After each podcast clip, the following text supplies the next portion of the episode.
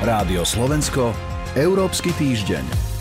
V 20-člennom predsedníctve Európskeho parlamentu má Slovensko dvoch zástupcov. Potom, ako europoslanci zvolili za podpredsedu Michala Šimečku, funkciu kvestorky obhájila aj Monika Beňová. Čo budú mať na starosti a ako dôležité sú ich pozície v rámci Europarlamentu, rozberieme v Európskom týždni s analytičkou portálu Euraktiv Barbarou Zmuškovou. Dobrý deň.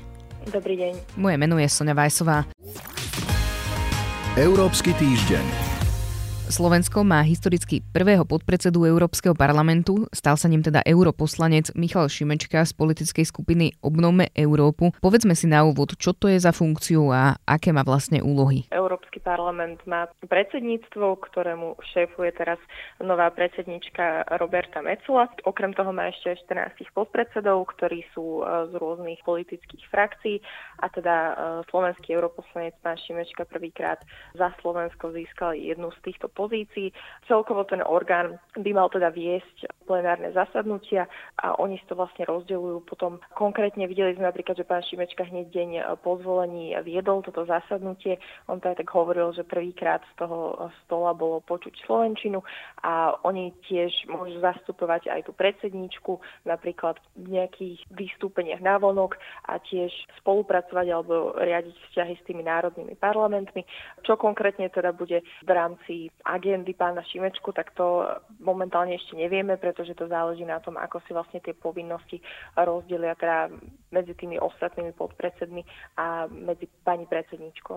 To by sa malo udiať v nasledujúcich dňoch. On o tom hovoril po voľbe. Vypočujeme si teda teraz, čo nový podpredseda Európskeho parlamentu Michal Šimečka povedal. Ja som veľmi rád, že z tejto pozície budem môcť presadzovať ešte o to viac slovenské záujmy, že slovenský hlas bude o to viac počuť, lebo samozrejme ako podpredseda parlamentu bude mať aj väčší vplyv na chod celej inštitúcie, na jednotlivé politiky a na to, ako Európsky parlament pôsobí aj vo vzťahu k národným parlamentom. Pre mňa dlhodobo je priorita mojej činnosti europoslanca predovšetkým otázka ochrany demokracie, štátu. Aký vplyv má vlastne podpredseda na presadzovanie politík a ako zásadná tá funkcia je, či už priamo v tom Europarlamente alebo aj pre Slovensko? Úplne takto nemôžeme povedať, že by mal teraz väčšiu moc, že by mal napríklad 2 hlasy pri hlasovaní, ale samozrejme je to politická funkcia, politická inštitúcia, takže s touto funkciou prichádza možno nejaký väčší rešpekt. Dôležité, čo ako vlastne spomínala pán Šimečka, je, že ako jeden z podpredsedov sa veľmi silne profiluje na otázku toho právneho štátu, tým vlastne je aj tam v Europarlamente známy,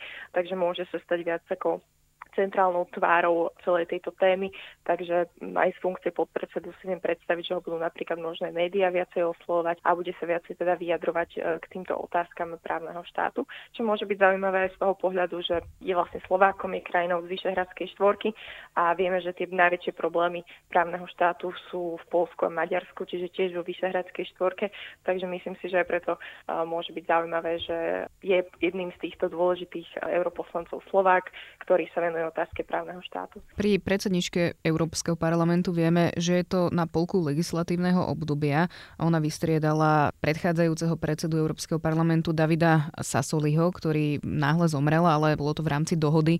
Ako dlho bude podpredsedom teda parlamentu Michal Šimečka? A platí to tiež podobne ako teda pri predsedovi alebo predsedničke parlamentu? Platí to rovnako, celé toto predsedníctvo sa vlastne volí na rovnaké obdobie, aj tie voľby prebiehali vlastne hneď za sebou tie dni, takže tiež pán Šimečka bude mať tento mandát na 2,5 roka. Druhou zástupkyňou v Európskom parlamente pre Slovensko v 20-člennom predsedníctve je Monika Beňová, ktorá obhájila funkciu tzv. Kvestorky. Za jednu z priorít považuje priblížiť Europarlament obyvateľom členských štátov aj vybudovať informačné a návštevnícke centra v jednotlivých krajinách. Vypočujme si teda, čo povedala. Keďže na Slovensku je dlhodobo jedna z najnižších účastí pre voľby do Európskeho parlamentu, možno je to aj preto, že ľudia málo vedia, čím sa zaoberá Európsky parlament a že by bolo teda dobre, keby sme patrili medzi tie krajiny, kde budú vlastne takéto centrá vystavané prioritne, tak by som bola veľmi rada, keby sa to podarilo do toho roku 2024. Ľudia teda málo vedia o Európskom parlamente a o jeho fungovaní. povedzme si, čo vlastne znamená tá funkcia kvestora v Európskom parlamente. To je asi ešte menej známa funkcia ako napríklad predseda alebo podpredseda. Kvestori sú tiež členmi toho predsedníctva, takého širšieho sa to tiež nazýva, a ich je 5. A vlastne zdieľajú niektoré tie zodpovednosti, kompetencie toho predsedníctva. Záleží to tiež na tom, ako sa vlastne dohodnú s predsedníčkou a s podpredsedami, ale majú na starosti skôr také organizačné, administratívne záležitosti. Pani Beňová vlastne bola kvestorkou aj predchádzajúceho 2,5 roka, takže teraz bude v tejto funkcii pokračovať a riešia napríklad také veci, ako zabezpečiť, aby v časoch covidu boli tí europoslanci chránení. Pani Beňová konkrétne bola v rôznych orgánoch alebo radách na dodržanie rodovej rovnosti alebo spracúvala žiadosti alebo sťažnosti na sexuálne obťažovanie. A ako spomínala vlastne aj tie informačné centrá, tak to sú tiež také nejaké snahy o rozširovanie povedomia Európskeho parlamentu, takže to je niečo, čo bude mať ďalšie 2,5 roka na starosti.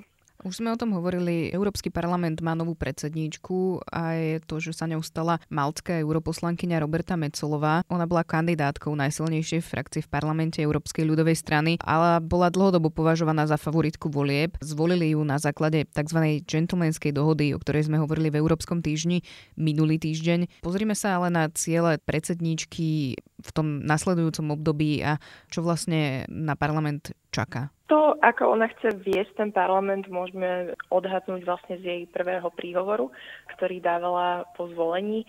Ako ste vraveli, tak pani Metsola je kandidátkou tej najväčšej frakcie. Je to stredopravá frakcia, umiernená, ale tiež frakcia, ktorá teraz prechádza istým prerodom.